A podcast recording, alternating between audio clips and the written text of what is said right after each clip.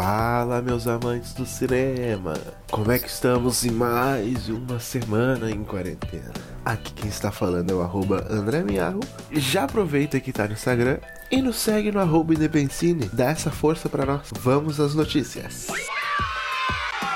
foi recentemente sancionada no Brasil a Lei Aldir Blanc, que é a liberação de um fundo de 3 bilhões de reais para que os colaboradores do audiovisual pudessem se valer do auxílio emergencial para a cultura. Estes profissionais estavam desamparados, pressionaram e conseguiram esta vitória no Congresso e no Senado Federal, tendo sido sancionada pelo nosso querido presidente Jair Bolsonaro esta semana. Eu fico muito feliz com essa notícia pois esses produtores geralmente são ou informais ou cadastrados de uma outra maneira, em toda uma série burocrática para fazer o registro, e que inicialmente, como eu havia dito, não estavam parados pelo auxílio emergencial. Então, foi uma notícia excelente, uma vitória da cultura esta semana. E a próxima notícia certamente chocou grande parte da população brasileira foi a, a, a, liberação de vários funcionários da Rede Globo em função da pandemia. Nomes como Cauã Raymond, Zeca Camargo e o nosso saudoso Didi estão na lista.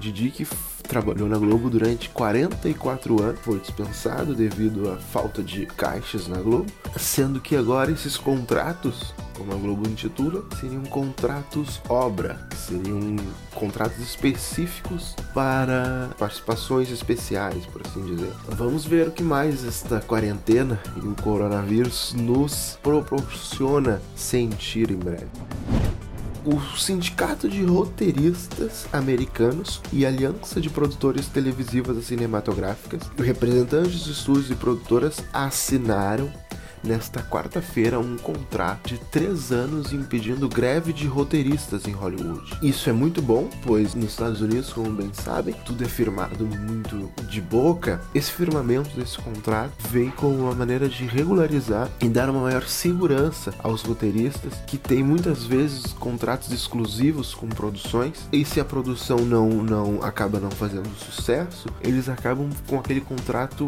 amarrado durante muito tempo. Então com uma maneira de atender esta demanda dos roteiristas, os streamers fizeram parte desse acordo, provendo uma maior liberdade aos roteiristas para escolhas e produções simultâneas, garantindo inclusive plano de saúde básico e um aumento no piso salarial dos roteiristas. Aproveitando que estamos falando de streaming, vou deixar a dica para vocês aqui: assistam Dark.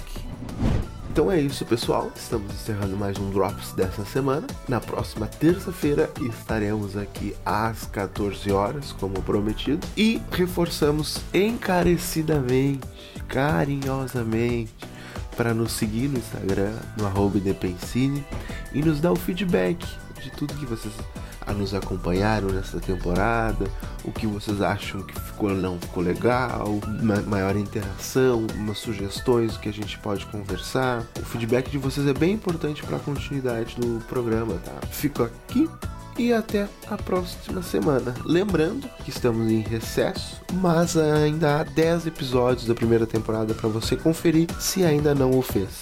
Um abraços e até semana que vem.